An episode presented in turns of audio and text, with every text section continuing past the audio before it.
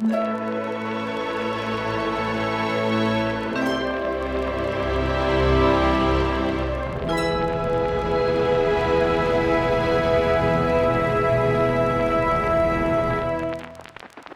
to part two of this out of line discussion with Alua Arthur. All right, let's talk about social media. Let's do Um, so, all right. So, obviously, you're on social media, which everyone should follow you because you post amazing videos about death. You post about things to think about, and they're inspiring and super important. So, I will link to your to your website and your social media in the notes. Um, Thank you. yeah, but I also just want to hear about, you know, your thoughts on social media. You're you're around people who are dying. Like, do they also get on social media while they're dying sometimes? Sometimes, and it can be really powerful. I've always said that if I don't get to see out, like if I don't live a very long life where I'm like, yes, now everybody's thinking and talking about death, you better believe that my death is going to be a feast on social media. I want as many eyes as possible to see it because I'm going to get to live my vision through the way that I die. You know what I mean? Like, man, dang, you're got you're, you're gonna hear it all, all the nasty, the dirty, the real. You're gonna hear it, and it's gonna make me so happy to be able to do so. Yeah, it's gonna be great. For real? like like in, in- are you talking about like if let's say you had a slow a slower process of dying Yes. like of an illness or something, you would just like share every last bit? I would. Yeah. I would share. I would share and share and share and share and share because I think that it demystifies it. Um, I think that people need to know that their experience is not solitary, and I think they need to see the reality of dying because we really don't.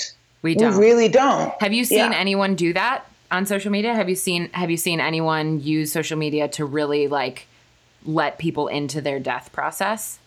There was one woman named Claire something. I cannot another Claire. Interestingly enough. Wow. Um, yeah, I know. I don't remember her name, but I can find it for you. Okay. And then um, there was a woman that followed me on social media. Her name was Rivka. Okay. And she had a disease that I cannot pronounce. That was in her uh, gastrointestinal disease, where essentially she starved to death.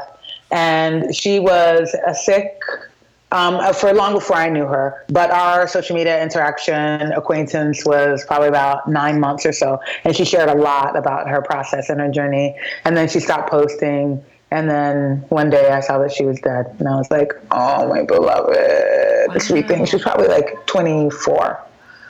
wow. Yeah. Wow. Yeah, yeah, yeah. But like shaving her head and medical marijuana and the struggles to eat and her teeth falling out and you know bile t- getting all getting rid of all the enamel because of all the vomit and bloated stomachs and she was And like she shared all us- of this on social media? shared a lot of Wow. it. Wow.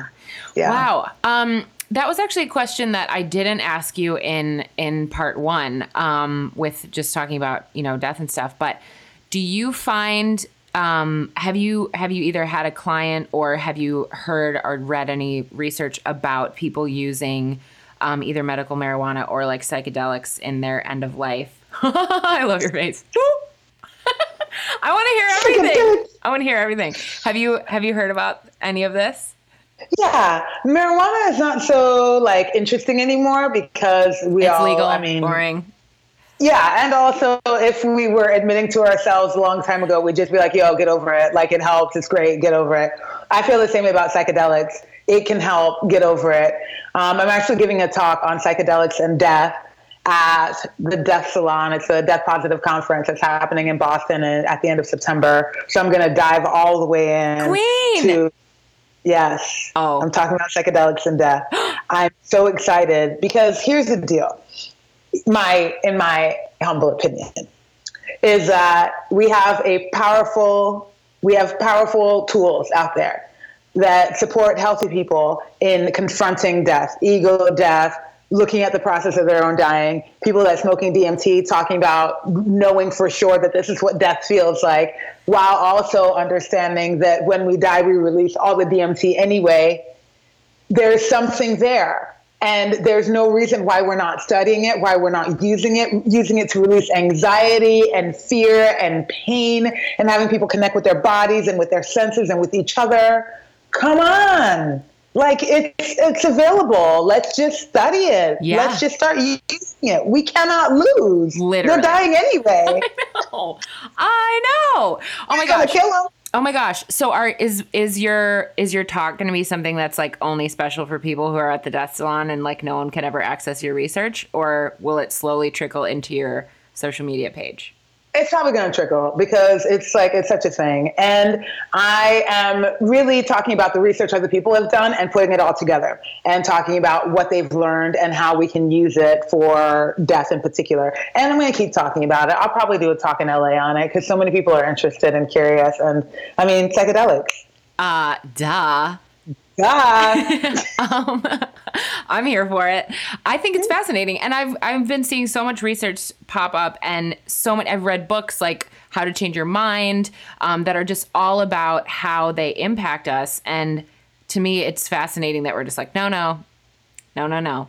I'm like, hang on. Do you know how many uh, medications people are taking like every single day that are like pharmaceutical? Like, hang on a second.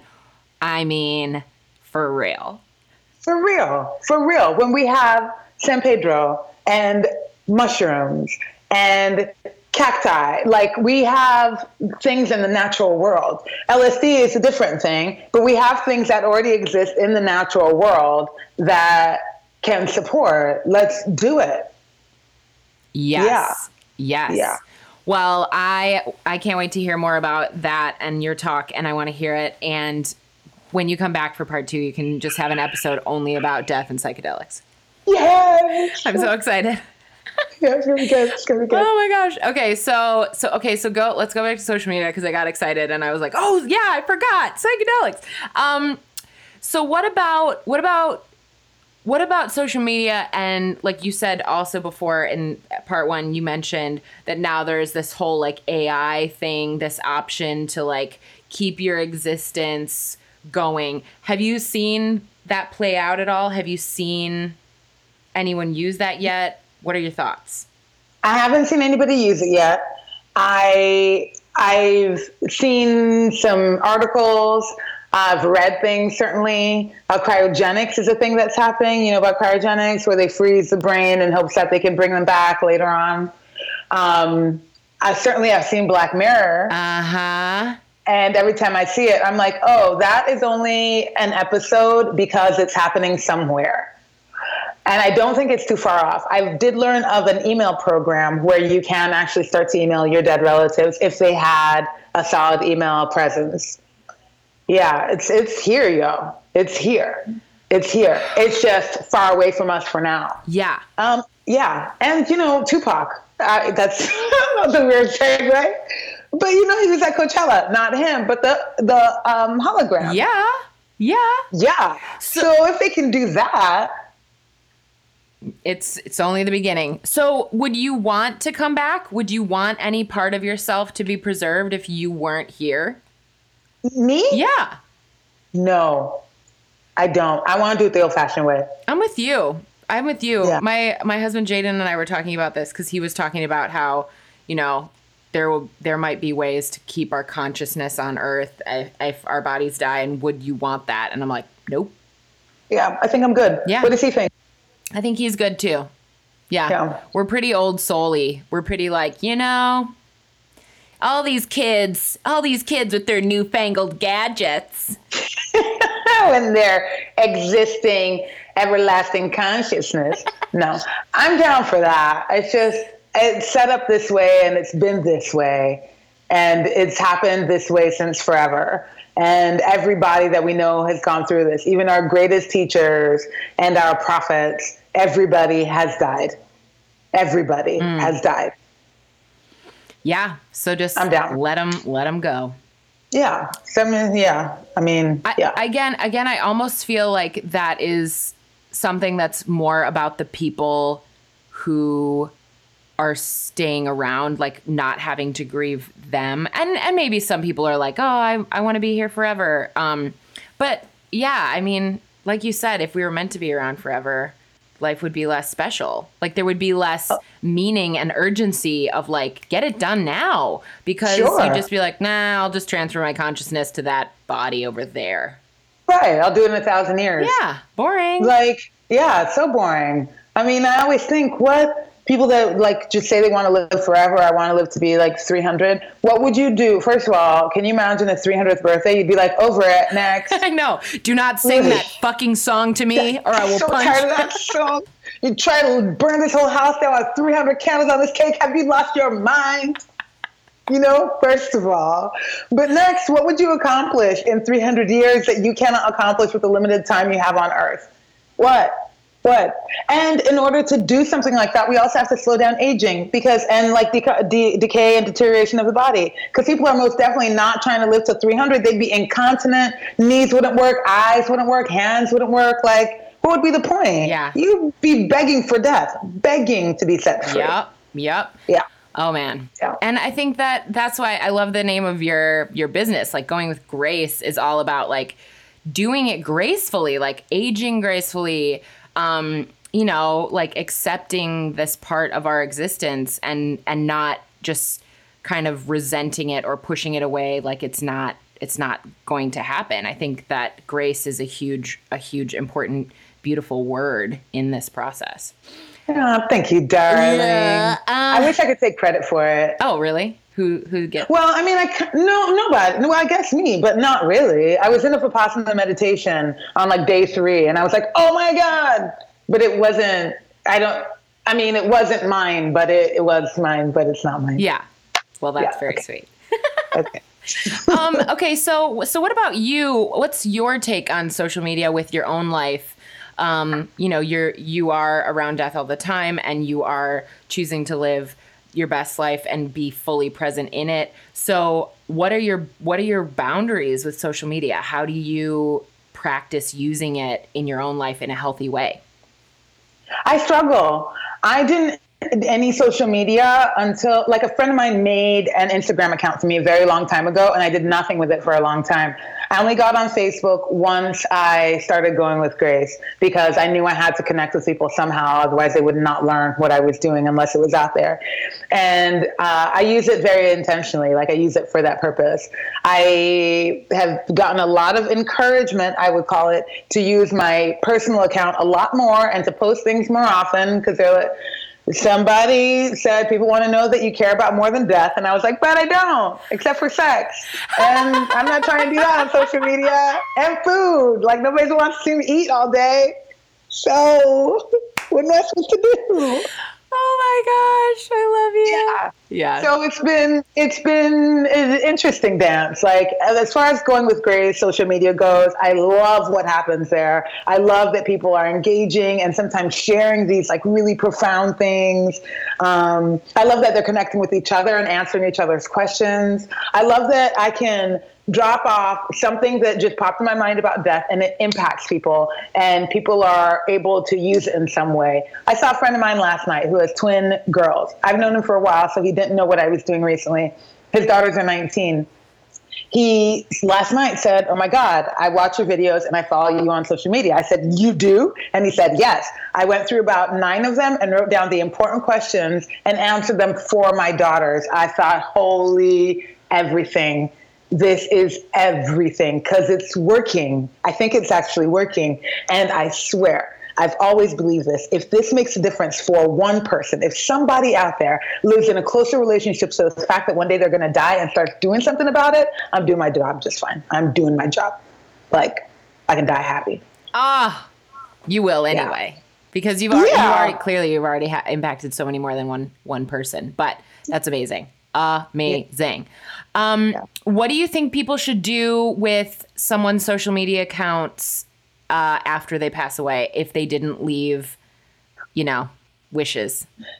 Tough one. That's a tough one because I know I wouldn't want my stuff staying up in perpetuity. Maybe they're going with great stuff, but not really. Yeah. And certainly not my personal thing. I don't want that staying there for forever. Facebook is already becoming a digital graveyard. There's so many dead users on there. Yeah. And only some of them have turned into in- memory pages. But then there are things like photographs that people still want to be able to visit and look at. Um, I want my Facebook page deleted after about two years. Okay. It's written in my directive. Um, I want to turn it to a memor- an in memoriam page first and then delete it after a few years. Um, my personal Instagram, the same. but my going with grace, I want to stay up because I think that going with grace is going to continue after my death anyway. So I'd love it if whoever was next would just choo, choo, choo, choo, keep the party going. Yeah. Yeah, I mean, I think that's a really big one. Um, my I have a I have a friend who passed away, and um, one of for like one of her you know accounts is just sitting there, and there there's been like some discussion about it, like what do you know like what do you what do we do? Like do we you know it's it's very it's very difficult. Um and I interviewed Jaden. Uh, he was a guest on my podcast, and I just sprang the question at him. I was like, "So, what would you do with my social media accounts if I died?" And it was like, it was really, it was really funny to like watch his face and just have him be like, "Whoa!" Um, it's it's definitely one of those realities that is important, but yeah, it's such a new thing, you know. Um, It is. Such a new thing. So, um, okay, so I have a podcast partner this year for my first year, um, and it's Cat Footwear, and I love my shoes, and I also love them because they are all about risk taking. And I want to hear Okay. about one risk that you either do in your life or have in your life maybe just something not to do with death anything like a risk that you do like something that you do in your life that's like this is me i'm living my best life because i mean obviously everything you're doing is because you believe that you're you're living out your life about dying but something that is just like you karaoke once a month or you like something like i am just like taking risks getting out there being bold anything Ooh, I think it probably has something to do with my appearance. But the thing is, it doesn't feel very bold. It feels like there's no way not to. well it You know, looks bold it- to me Okay, but it, for me, it's just an imperative. Uh, there, I, I don't shave my armpits. get it Yeah, I don't shave my armpits. I just can't be bothered. But that also doesn't even feel risky. It's just I can't be bothered. But when I see the reactions of some people, I'm like, oh, maybe I'm doing a thing that is not a thing that other people do. But so what?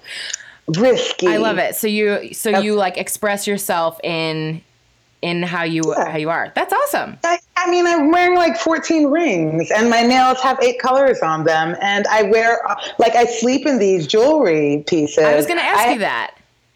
Yeah, I constantly have on no less than 44 pieces. I checked, I counted. I have four strands of beads around my waist at all times. I got two uh, toe rings, two anklets. Like I'm just covered in jewelry constantly. And then there's this, this unicorn tail that's attached to my hair that has all the beads and jewels on it. It's just, just That is incredible. And is that something that has meaning to you or is that just you being bold and just like being, you know, in your in your presentation of of your body?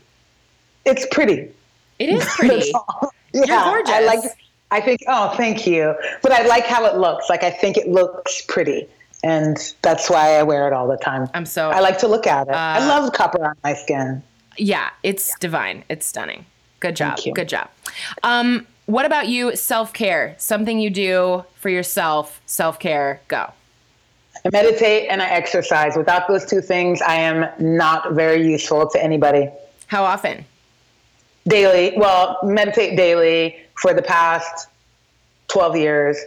Exercise probably at least three, most of the time, five times a week. Yes. Yeah. And nothing major, just, well, sometimes I'll run five miles, but probably like once a week I'll run five miles. I jump rope. I like to sweat. Um, yeah. Amazing. I don't yoga. it's wonderful for other people. It's just not my jam. I don't yoga. I don't yoga. Um, okay, now last question, and I asked this of everyone, but I ar- I feel like I already know what your answer might be, and and that is what is one thing that you have in common with all humans? the only thing that we all have in common, I actually think, I can't think of anything else that we all do. Not everybody sees, not everybody's heart beats. Some people have like an external thing to make it beat. Not everybody poops. Really? Uh, yeah, no, no. They do it a bunch of different ways. Like some of them have ostomy bags that goes directly from the intestine into the thing. Is that quite poop? My understanding is that poop has to travel through the rectum, through the anus. I thought a lot about this, clearly. love you. oh, belly buttons. Belly buttons are something that we all have. Yes. But other than that, we all gonna die. So it's juicy. It is. Yeah. Oh my Yeah. gosh, you are amazing. Thank you so much for all that you've shared. I've loved this conversation, and it's been an honor. Me too. You're such a delicious human. Let's do it again, okay? Okay, Let's do it again. all right. Okay. okay. Thank you, my love. Bye.